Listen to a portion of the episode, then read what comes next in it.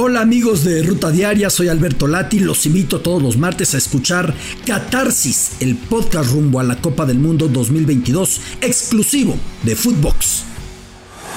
Esto es Footbox Today. ¿Qué tal, Footboxers? Hoy lunes 7 de noviembre, a 13 días del Mundial de Qatar 2022, te contamos las noticias que tienes que saber. ¿Sabías que existe una supuesta maldición en el campeón de la Copa del Mundo? El campeón defensor quedó eliminado en fase de grupos en las últimas tres ediciones del Mundial.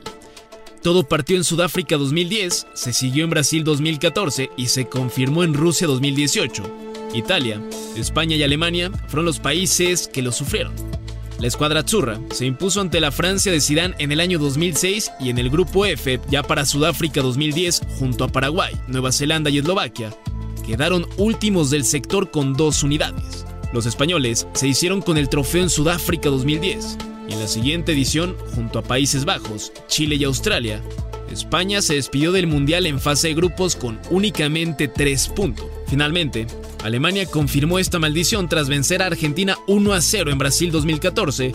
Los germanos disputaron el grupo F junto a México, Corea del Sur y Suecia en Rusia 2018.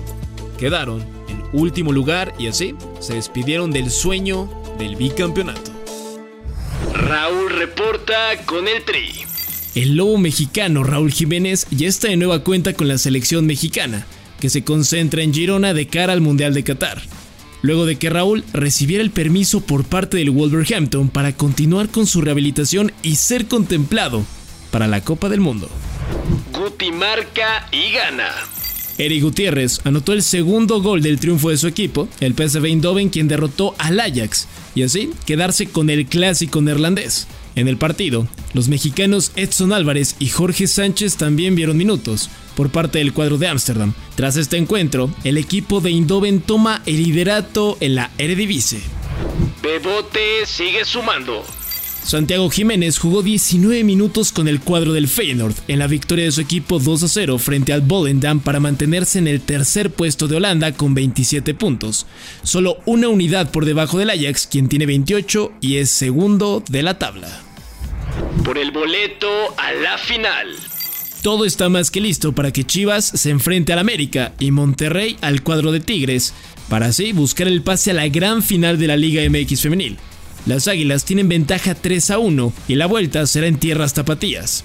Aquí el mensaje del técnico americanista Ángel Villacampa. Escuchemos. El factor cancha es determinante porque a nosotros en caso de empate no nos valdría por lo tanto, eso nos obliga a salir a ganar, pero bueno, estamos obligados a salir a ganar en todos los campos.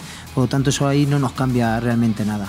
Yo creo que ellas parten más de ventaja en cuanto a ese favoritismo por, por sus números de este año pero nosotros somos conscientes de nuestro potencial. Por otra parte, el estratega del rebaño, el Pato Alfaro, confía en la remontada de su equipo. Aquí sus palabras. Sin duda, bueno, vamos a tratar de, revertir esta, este resultado. Ya no lo tuvimos en una situación similar el, torneo pasado. Logramos remontarla. Lo bueno que el, el gol este no, creo que nos da vida y obviamente sí va a ser, va a ser diferente el partido allá en, en, Guadalajara. En lo que respecta al clásico regio, las felinas tienen ventaja 2 a 1 sobre las rayadas. Scaloni presenta lista. El técnico de Argentina, Leonel Scaloni, dio la lista preliminar para la Copa Mundial de la FIFA, la cual es comandada lógicamente por Leonel Messi. Además, están en esta lista Ángel Di María, Lisandro Martínez, Rodrigo de Paul y Leandro Paredes. Giovanni Lo Celso y Paulo Dybala están contemplados aunque son dudas por lesión. La Juve revive en Italia.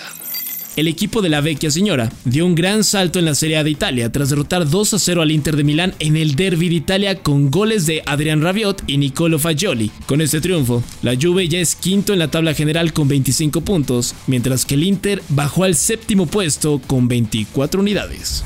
Coutinho fuera del Mundial. La ola de lesiones rumbo al Mundial de Qatar sigue causando estragos. Y ahora, el volante brasileño que milita en la Premier League, Felipe Coutinho, se perderá la justa mundialista a causa de una lesión muscular. Esto fue Footbox Today.